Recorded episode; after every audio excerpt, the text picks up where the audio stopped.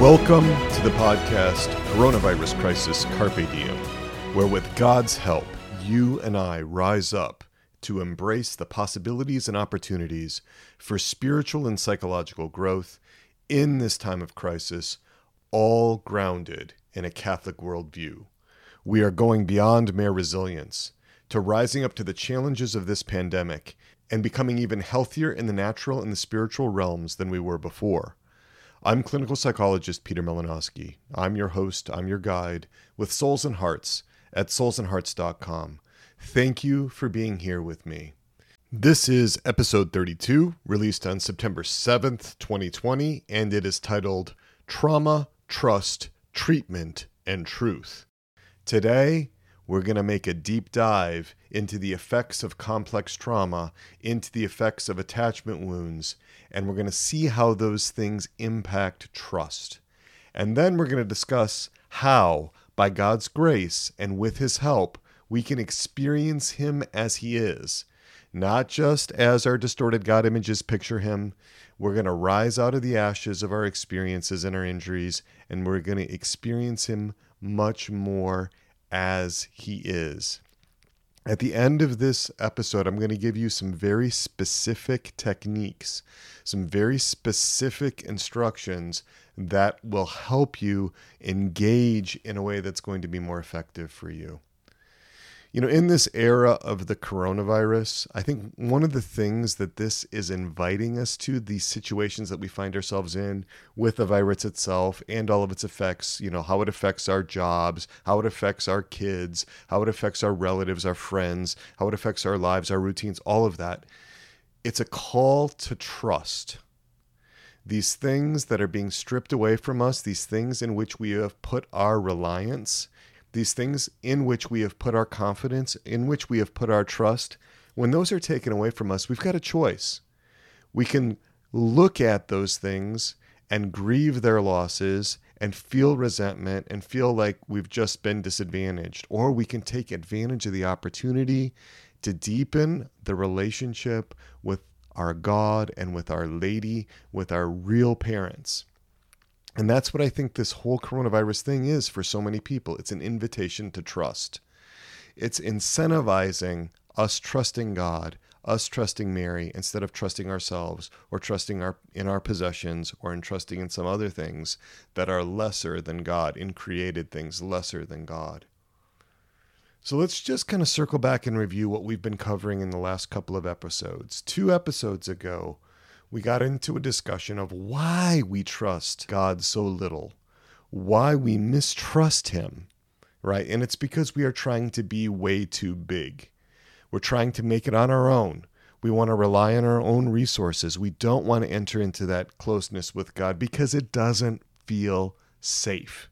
You know, our heads tell us one thing, our minds tell us one thing about, you know, what the catechism says and what we believe to be true about the faith and about God, but it doesn't feel that way sometimes.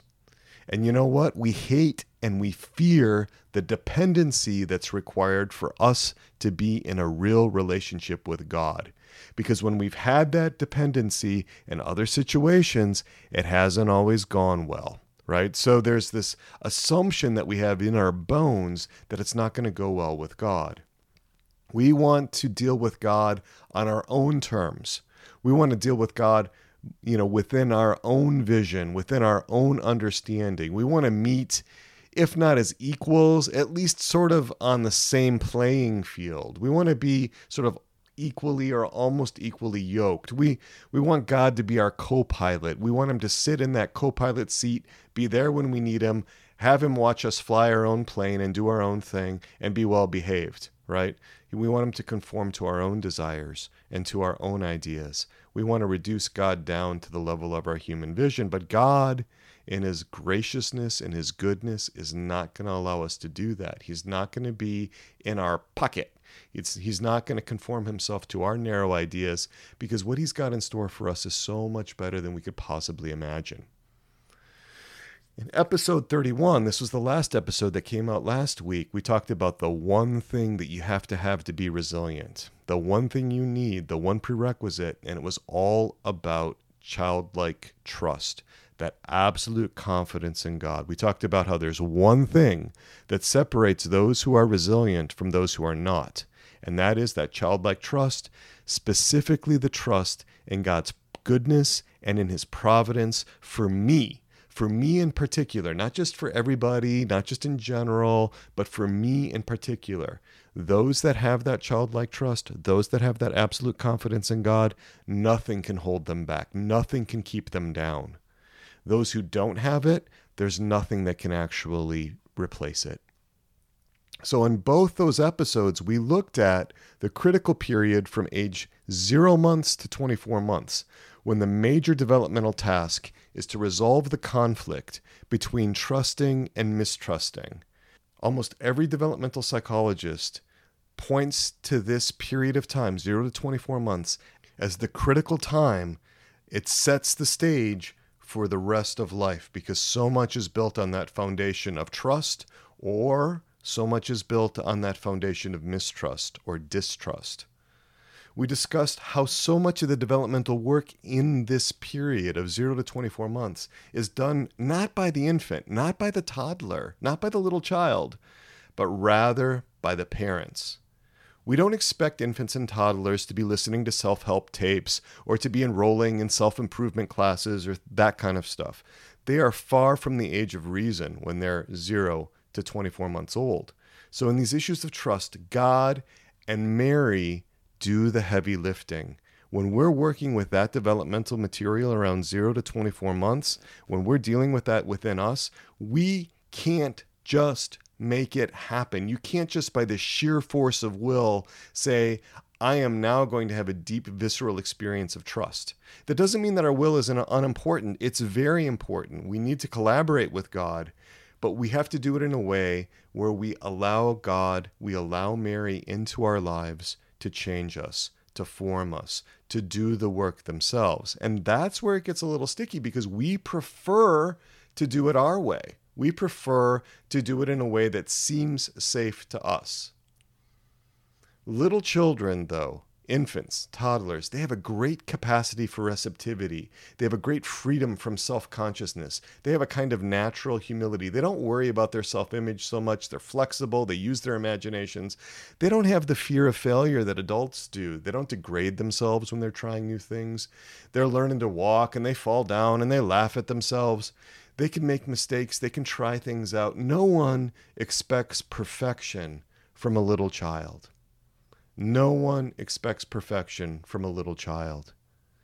Now, when we take a look at the therapies that are out there and their and what they focus on, we see that these therapies tend to focus on us growing up having greater autonomy, greater self efficacy, being a more effective agent in the world, being able to exercise our will, being able to access our potential, to realize our talents, and so on and so forth. Let's just go through a few of these therapies. We'll see kind of what's out there.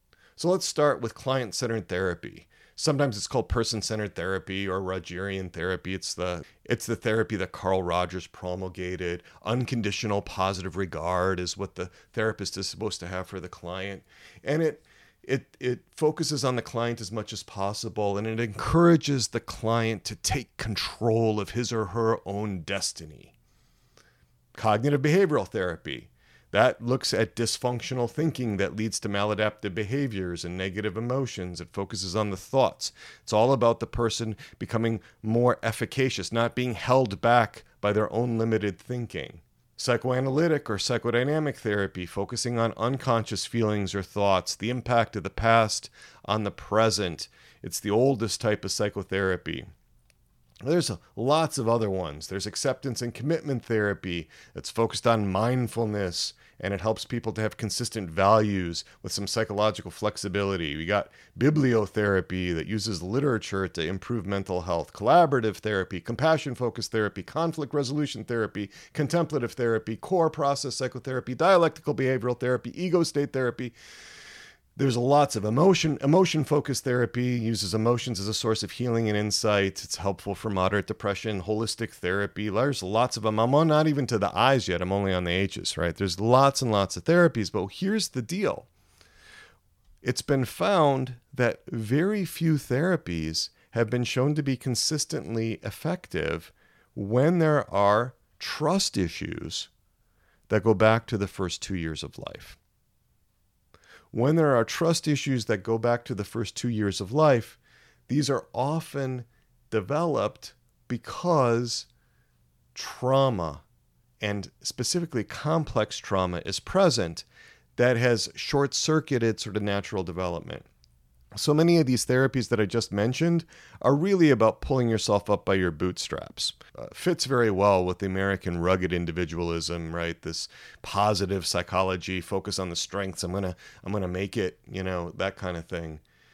And there's been relatively low success rates when you're looking at complex trauma especially when that complex trauma happens in the first two years of life. So, what, what am I talking about with complex trauma? What does that mean? So, complex trauma is interpersonal. It occurs between people, usually people that know each other. So, it's different than the kind of trauma that would be caused by a car accident or by a hurricane or something like that.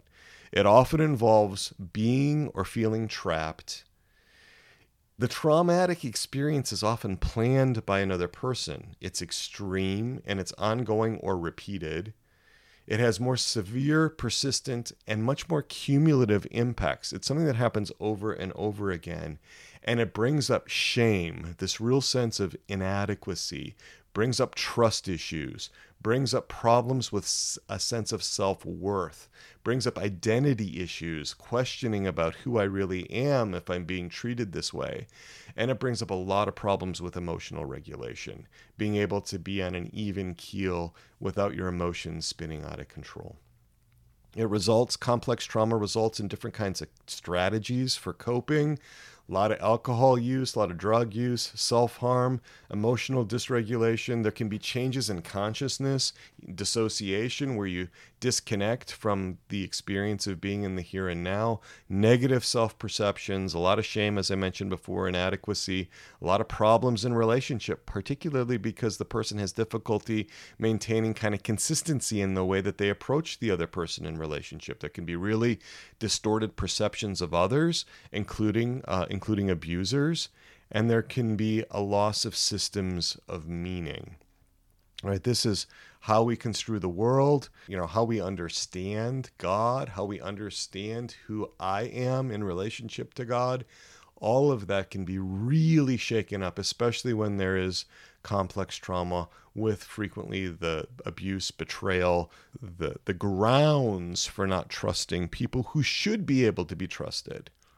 All right.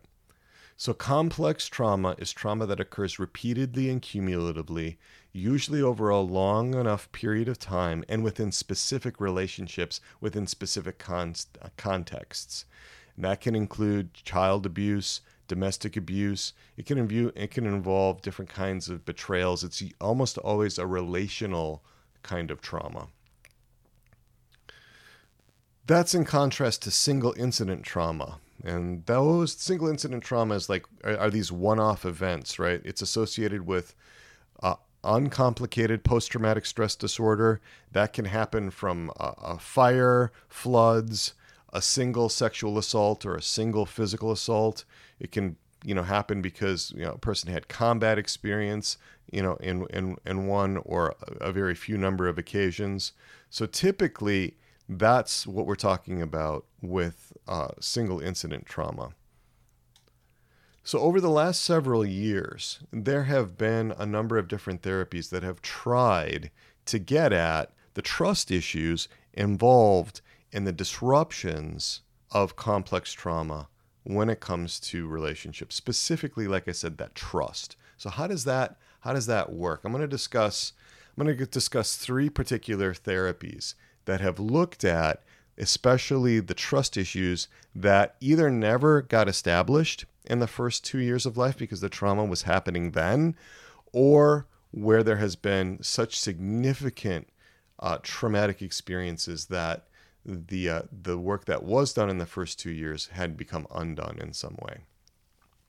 So the first one I'm going to talk about is dyadic resourcing. This was developed by Philip Manfield who is an EMDR, eye movement desensitization and reprocessing therapist.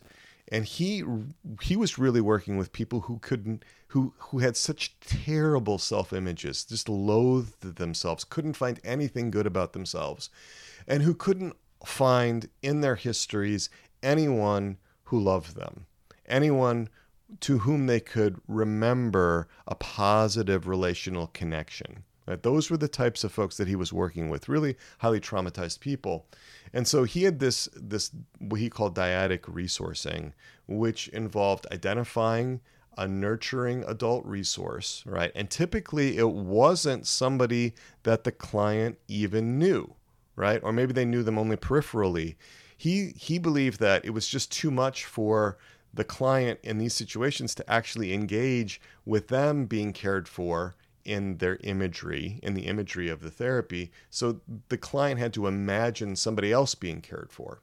So he had all of this work going on in the client's imagination, right? He would he would invite the client to think of other families with other children and just try to identify with the experiences of other children being loved he would try then to make the the parent, uh, the mother, the father more real for the person, and then start to have the client imagine the the this imaginary father and mother caring for him or for her, right? For the client.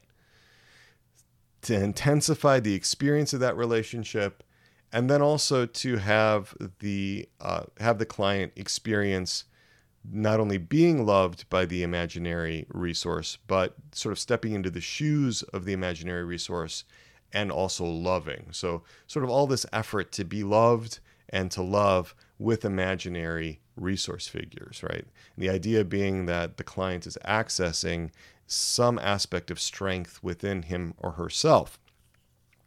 And the reason for this is that if clients can't access something within or herself, this is the reasoning. This is how the reasoning goes. If the clients can't access something within her, his, him or herself, he's going to try to seek it in the therapist.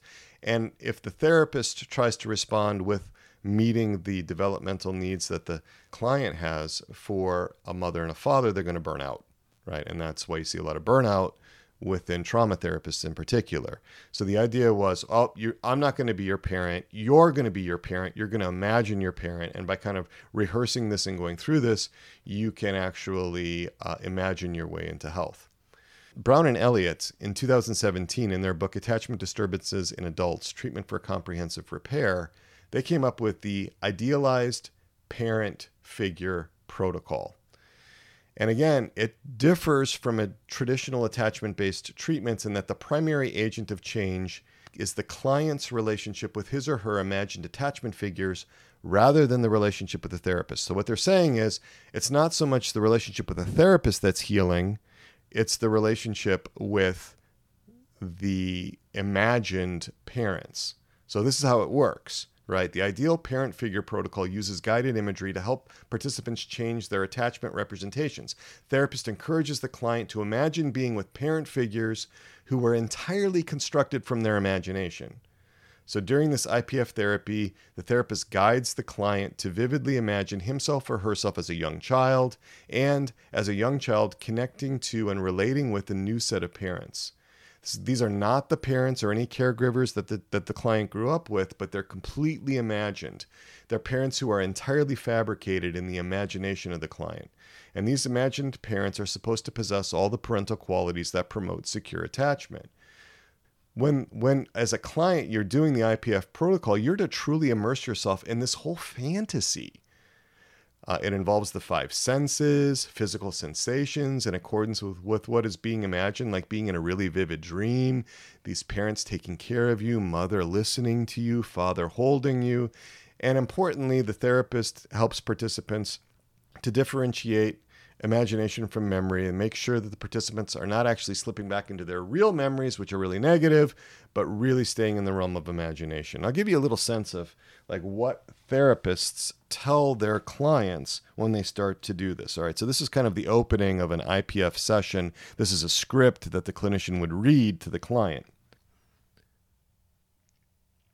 And now we're going to take a journey back, a journey back in time, a journey back in time to when you were a young child. So imagine now going back in time, back to when you were a young child. You can begin to imagine yourself as a young child and more and more feel yourself as a young child. More than just seeing yourself as a young child, more and more now you will actually feel yourself as a young child. And when you are feeling yourself as a young child, you can let me know with a slight nod of your head. Now, as a young child, imagine being with parents, but not the parents you grew up with in your family. Imagine now being with a different set of parents, parents who are ideally suited to you and to your nature. These parents are right there with you. They really know how to be with you to help you feel so safe and secure. These parents really know how to be with you in all the ways that help you feel absolutely secure in the relationship with them. Now, if you'd like, you can incorporate positive aspects from experiences you've had, but imagine ideal fictional parents created entirely by your imagination because you can change the imagination and keep changing it until you have it just right. With these parents having all the qualities that help you feel so safe and so secure in the relationship with them. These parents really know how to be with you in all the ways that you most need. Notice the ways that they are being with you right now. Notice how you feel as they're with you in all the ways that you most need and in all the ways that are so very right for you and for your well being. So, what's going on here is the therapist brings to the client's mind descriptions of all the specific qualities that these imagined parents possess, right? These parents have to protect the child, so there's got to be safety and protection. The parents have to see and know the child and be attuned to the child's emotional states. These parents calm and soothe the child. They reassure and comfort the child. They're responsive when the child is upset and dysregulated.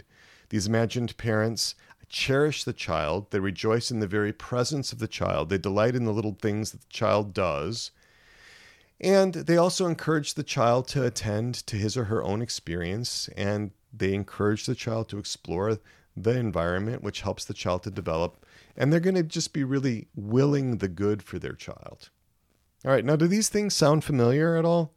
I mean, these specific parent qualities are based on attachment needs that, when met, are considered to promote secure attachment. And these are the five conditions of secure attachments that we reviewed in episode 23 of this podcast that was titled Sinning, God Images, and Resilience.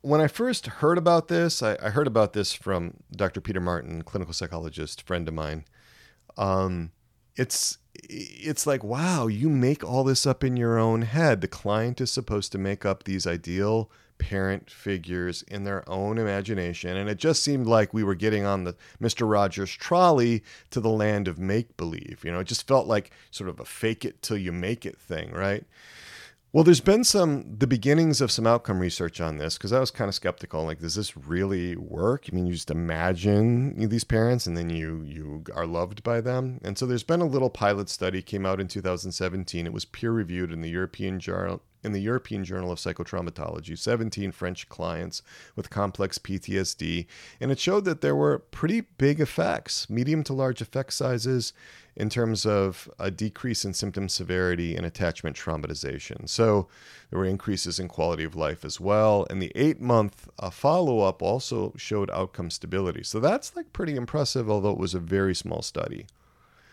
So that's um, the idealized parent protocol. I'm going to mention one more, and that is uh, Laurel Parnell's work. Laurel Parnell is a big name in trauma therapy, especially in EMDR circles. She wrote a book called Tapping In, and she said that basically within each of us is a hidden potential, a wellspring of untapped natural resources that we can use to heal our psychological wounds and help us better navigate the challenges we face in our lives. The problem is that these resources are too often buried and we just don't know how to access them. All right, so Laurel Parnell is saying we have all the things we need to heal within us. We just need to get access to them. Right. So, as part of that, she says we need nurturing figures, right? She talks about how we need to find nurturing figures, protector figures, and inner wisdom figures within us. So we imagine these and they actually in her in her presentation exist but they exist as untapped resources within us. We are like finding our inner guru right to help lead us to health. In other words there's this sort of teleological idea that the, the pull to health and growth is within us. We just need to access it. It got disrupted by the trauma and her tapping bilateral stimulation helps to helps to resolve the obstacles to accessing that inner power, right? So this is very positivistic. It's very much like access your own stuff, access your own potential. And it's interesting because she actually brings up the Blessed Virgin Mary and Jesus as nurturing figures. Page 57, right? She says, um, when she's describing who can be nurturing figures, right? So she says figures from movies, TVs or books, historical figures, or people from cult- from popular culture can be used as nurturing resources. Mr. Rogers, Mary Poppins, and the fairy godmother in Cinderella are examples of resources people have used. Spiritual figures can also be used as nurturers, including Mary, Jesus, a Native American elder, an angel, or one of the Buddhist goddesses like Kuan Yin or Tara. So here we have uh, a secular psychologist Laurel Parnell, who has, with her clients, used the Blessed Virgin Mary as a resource figure. But she's not really thinking about it as in terms of like who Mary really is. She's using this sort of imagined representation, or she would say probably a real aspect of the person who sort of gets embodied as the Blessed Virgin Mary. All right, so these are three modern therapeutic approaches that all use mother and father figures. All right, for folks that have issues with trust and a deep sense of shame or inadequacy. All right, so here's what I'm thinking. I'm a Catholic psychologist. I don't I don't need to believe that we have all the answers and all the resources and all the resources within us. In fact, that's not a Catholic position at all. That's a position of de facto self sufficiency, right? I mean, basically saying we've got everything we need within us, right? That's very positivistic. That's very humanistic.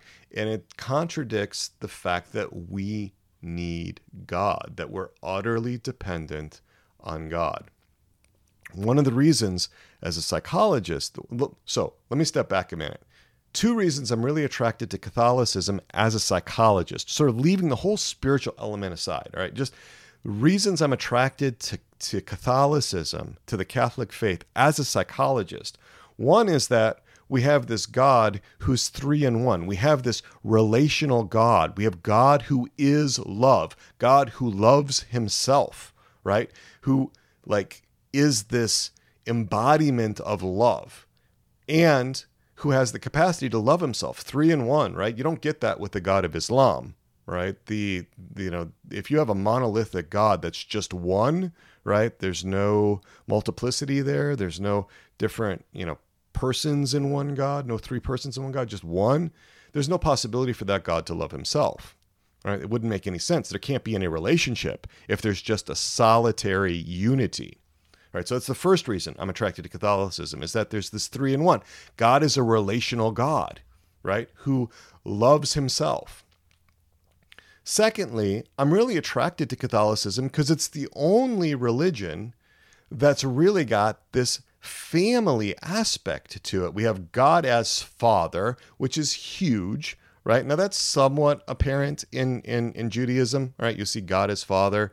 Uh, in Judaism, it's not as well developed as it is in Christianity, where it's really emphasized. But, you know, uh, and God is universal Father, right? That's one thing also about Christianity. It's a universal religion, it's for everybody, right? But the other thing about Christianity is, is that we got a mother. Not only do we have a father, but we've got a mother and we've got brothers and we've got sisters and we're all together in this mystical body of Christ, right? So, as a psychologist, seeing how much people need a father and a mother, it's really interesting too because in the IPF protocol, protocol from Brown and Elliott, um, they they say you got to have a father and a mother. There wasn't any of business about two mothers, two fathers, you know, father and his new girlfriend. No, no, no. It's a father and a mother, right? And I'm attracted to Catholicism as a psychologist because we need our father and our mother, right? But our primary father is not our earthly father, not our natural father. It's God, our father. And our primary mother is not the woman who gave birth to us in the natural realm. It is our the Blessed Virgin Mary.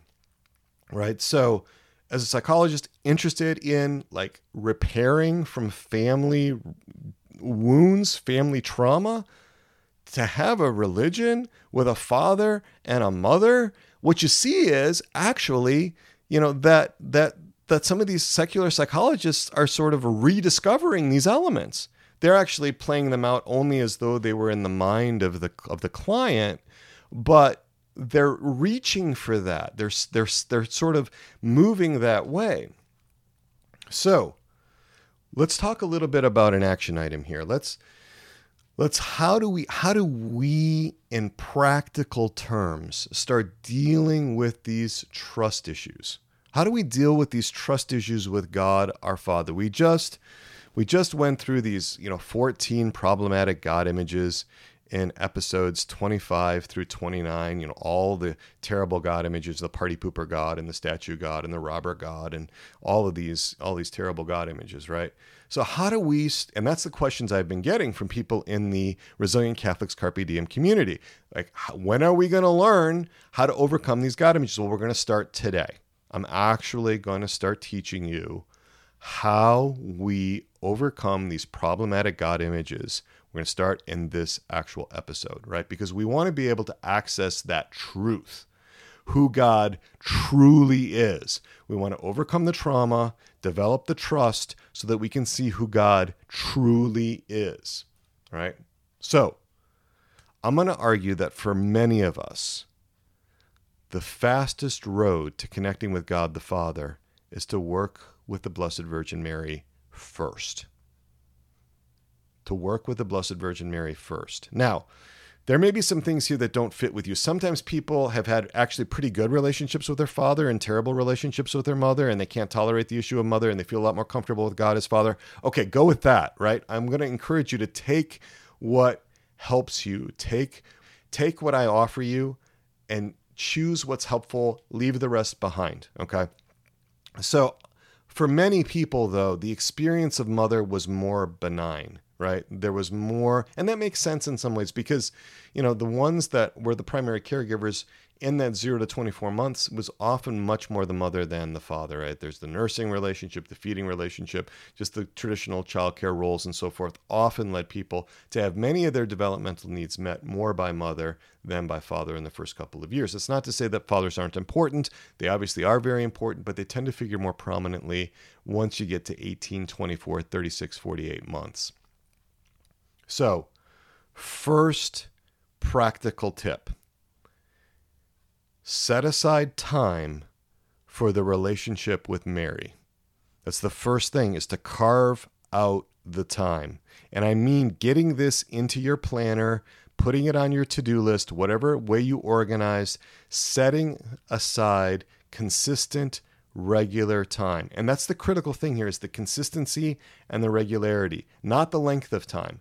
I would far rather you spend 3 minutes in relationship with Mary every day of the week than to spend 2 hours in front of the Blessed Sacrament once a month, right? Daily, every day, right? We're going to start very small because the important thing is to develop the habit of entering into relationship with Our Lady, right? To start small, but to really have it be regular. And think about the way that little infants, think about the way that toddlers relate. Do they tend to come into a room and gaze into the eyes of their mother for an hour? Typically not. And I'll tell you, when I look at the trust issues that most of my clients have and that I think most people have, they're pretty rough there's a lot of harm. There's a lot of damage, like we talked about, right? In terms of the the the the psyche, be the effects of original sin, the sins of others, our own personal sins. We got to start with with the humility of little children, right? So it may mean praying one minute a day. One minute a day. Not that that's where we want to end or that because we're going to leap from that one minute to the pinnacles of sanctity in one single bound, but we want to start with something consistent every day. And we can build on that. And it's going to be gloriously imperfect. It's going to be like a little kid praying, right? They're the little kid talking to their parents. They fumble around with the words. They don't do it. They don't do it really clearly, but God understands, and especially Our Lady. We can connect with Our Lady understanding us being in that little place, right? It's going to be gloriously imperfect, but she so cherishes it. Think about that. A mother whose little children never came to her in the past and now come to her for two minutes a day, three minutes a day. How wonderful is that? Think about it from her perspective for a minute. Okay, I'm going to make another recommendation. I really think that the best book out there that I've ever come across is My Ideal Jesus, Son of Mary by Father Emile Neubert, N E U B E R T. Little book, uh, but very conversational. And it's very much about who Mary is as our spiritual mother. There's a lot of flaws in the book, I think. There's some things that aren't helpful, at least there are things that are not helpful to me. Again, Father Emile Neubert was the one who, in his book Union with Mary, said, "Take what's helpful to you." He's the one that has that great book chapter that says, you know, take what, take only what applies to you. Right? It's the greatest book chapter ever. I talked about it in episode uh, 30 or 31. I can't remember. You know, take only what applies to you. Find some line in that, some image to me- to meditate on. It's also helpful to have a picture of Mary or a statue of Mary that you resonate with, not one that you think you're supposed to resonate with, right? Like I know a lot of people that really have a deep devotion to Our Lady of Czestochowa, right? And to this image, they've got it in their house, whatever. And I'm Polish, and I, I look at that image and I, it doesn't, I, I don't like it. I don't like that image. I, there's, in fact, I'm very picky about Marian art and there's a lot of Marian art I don't like. It looks all plasticky, looks like painted plaster, doesn't seem like relatable at all. I've got, um, a few images that really help me. In fact, I've got an image right now uh, that I really like by Tracy Christensen, who happens to be an artist out in Seattle, a Catholic artist out in Seattle. It's an image of Our Lady Undoer of Knots, who, as you know, is she's the patroness of of souls and hearts. And so I've actually got that in front of me because I can relate with the way that that artist represents Our Lady. So find some Marian art that helps you to connect with her, right?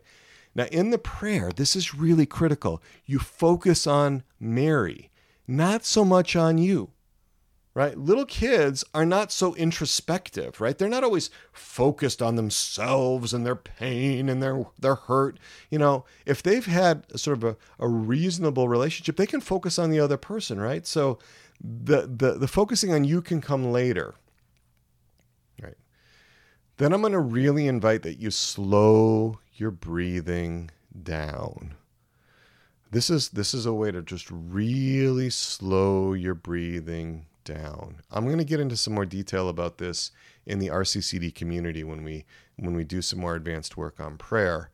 But just to sort of let that breathing slow down. Breathing is one of those things we've talked about it before. I think it was on Be with the Word a number of episodes back, but it's the one aspect of your autonomic nervous system, which is kind of like your automatic nervous system, that you can control, right? And so when you start to breathe slowly because you're actively working on that, it tells your body that we don't have to fight, we don't have to flee, we can calm down, right? So you're you're sending a message to your to your whole system that it's okay, right? So to breathe deeply in through your mouth, out through your nose, slowing that down.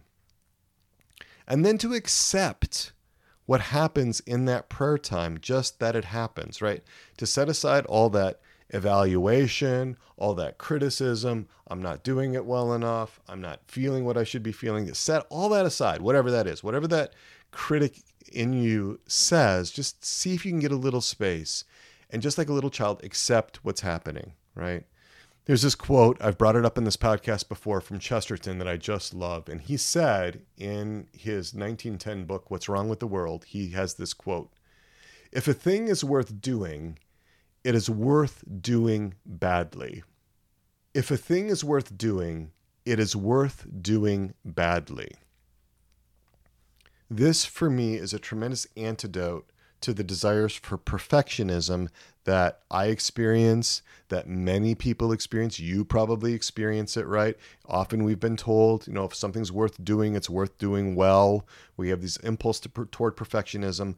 But the more important something is, the less precise we're going to be able to do it, the less perfectly we're going to be able to do it. So I have a son who is a precision machinist. He's 18 years old. He can precision he can precision machine metal to one ten thousandth of an inch, right? Microns. He's he's really really good at what he does. You know, but who can who would say like that I am very precise in the way that I love my wife, or I can love my children in a way that is just so so excellent, so right on the money, right? That's like creepy, right? Who, who says that they would love their wife precisely, that they would love their husband precisely? So the more important something is, the messier and the and the and the messier it's going to be. It's going to be untidy. So we really have to accept that in prayer, right? Which is which is the most important thing we can be doing, you know, prayer being the lifting of our minds and hearts to God right? Entering into relationship with God. It's going to be messy, right? So we're going to accept whatever happens and we're going to tell Our Lady what we're thinking, feeling, you know, what our impulses are, what our desires are. We're just going to lay it all to her as best we can in the awkward sentences and the awkward words of children, right? We're going to confide to her whatever is going on in our hearts, whatever we know, all the confusion, all the pain, all of it, right? We're going to give it all to her. And then we're going to listen. We're going to listen to what she says in response. This is tough for a lot of people because we get into what I call return address syndrome, right? That's where was that a message from Our Lady or was that just me making that up? You know, uh, I don't really want to listen to this because it could be con- it could be like all conflated with my own issues, or it could be demonic, or it, I could be mistaken. So I'm not going to listen to Our Lady. I'm not going to listen to God. All right. It's very common to hear that from people, very unsettled by the whole idea that Our Lady might actually communicate back. Right. And how would you? So they look always at the return address on the message. Right. And frankly, you know, I can't tell you that this is a, a message from Our Lady or that this is from your angel, your guardian angel, or this came from the devil or whatever, right? It's really hard to do this kind of discernment of spirits. I've not given that capacity as a psychologist in my training to make those distinctions, but I can say, let's look at the message. Does the message conform to what we know to be true by divine revelation? If it is, then let's go with it because God knew that you were going to have that message at that time. And even if you're misconstruing it in some way, if you're actively trying to discern the his will and to discern what he's telling you or to discern what our lady is telling you for God, it's going to be all right. He's not going to just leave you to twist in the wind, right? So, we want to listen. And then I'm going to encourage people to write down what they experience, right? So I have a whole lot of different colored pens and pencils. I have about like uh, think it's like 15 different writing instruments. I think 16 actually, 16 different colors, pencils, pens that I use when I do this sort of stuff. And the aqua colored one, my aqua colored fountain pen, is what I use to write down what I hear Our Lady saying to me. I have a really rich, regal purple one that I use for what I hear Jesus telling me. And then I write to them in black unless I'm feeling really grateful, in which I in which I write in orange. I have all these different colors. Yeah. People that know me know that I carry on this pencil case in a, in a thigh pocket uh, of my tactical pants. So um, so we're to write that down. Remember, Mary's to help you, right? She is to help you work through all of this stuff. We need to create a space, though, where she can speak to us. We need to create a space for us to tell her what's going on within us, and a space to listen. So we're going to go through the practical tips again, right? First thing, set aside time for relationship with Mary every day.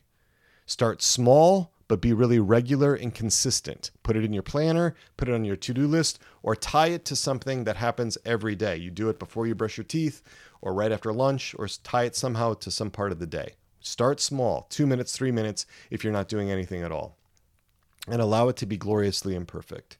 Second thing, I recommend My Ideal Jesus, Son of Mary. Take what's helpful from that. Third thing, get yourself some Marian art. Justify the expense. You know, go ahead and go ahead and spend that 65 cents on that holy card. Or um, as I've done, you know, uh, hundreds of dollars on different art books, trying to find images that uh, that I really like that I could cut out with a razor knife or something. Focus on her and who she is in the prayer, right? And that's what the art can help you with, right? Not who you are. That can come later. Fourth thing, breathe. You know, that helps you to regulate your autonomic nervous system and calm down. Five, accept whatever happens in that prayer, just that it happened. That doesn't mean you have to endorse it or that you necessarily have to go with it, but accepting that it happened.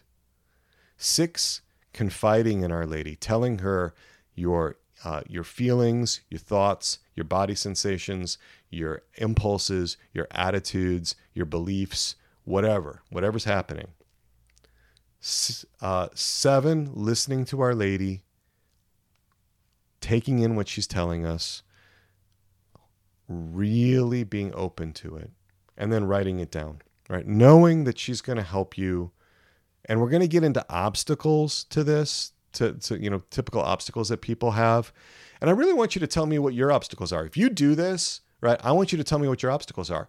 Uh, email me crisis at soulsandhearts.com uh, text me or call me 317 567 9594 if you are in the rccd community go ahead and pm me private message me on our mighty networks app uh, let me know how this is all going. I'm really interested in what you all are struggling with in your prayer life in this kind of exercise, right? And if something keeps coming up, I'm going to bring it up on the air. We're going to we're going to work through it in the podcasts because I really want there to be change. I really want you to enter into that deep relationship with your mother because she is there to heal whatever mother wounds you have. Right? So, all right. So if you're already in the Resilient Catholics Carpe Diem community and you haven't gotten on our app, I've been trying to email folks saying, "Hey, come on over, come join the app because that's where all the well, that's where all the action happens. That's where we have the discussions about the podcasts. That's where people introduce themselves. That's where people are sharing their experiences. That's where we've got polls going on. That's where we post extra bonus podcasts, for example, and that's where we discuss what goes on in our Zoom meetings. There's all kinds of things that go on with that. Now, 25 bucks a month um, so it's really cheap, less than a dollar a day. All kinds of things up there for that. So on Thursday, September 10th from 7:30 to 8:45 p.m. we're going to have a Zoom meeting for RCCD members. This is going to be a great thing because we're going to talk about the first 24 months. We're going to talk about Mary. We're going to talk about overcoming these trust issues. We're going to be getting into like how people are reacting to this kind of exercise, what's getting in the way. So we're getting into much more the practical stuff now within the community. So that's all part of the value that you get for your community membership. Really encouraging people to come on and join. September 18th, that's the last day that you get the free 30 days. After that, we're cutting that off. You're just going to have to pay the 25 bucks a month. And we're doing that just to tighten up the community. Sometime in late October, maybe uh, sometime in early November, we're going to close the community to new members for a few months. And that's so that we can really d- get to know each other, dig in, and be working. I don't want to have uh, constant sort of revolving door. I want to get some cohorts together so that people can work together in groups. Uh, and I can also have some time to like work with the folks that are involved already. So that's going to happen as well. So without any further ado, then uh, let's go ahead and invoke our patroness and our patron, Our Lady, our mother, our primary mother. We're going to come to you, mother. These listeners, we're coming. We're going to come and find you. We're going to create that time for you. We love you. Our mother, Undoer of Knots, pray for us. St. John the Baptist, pray for us.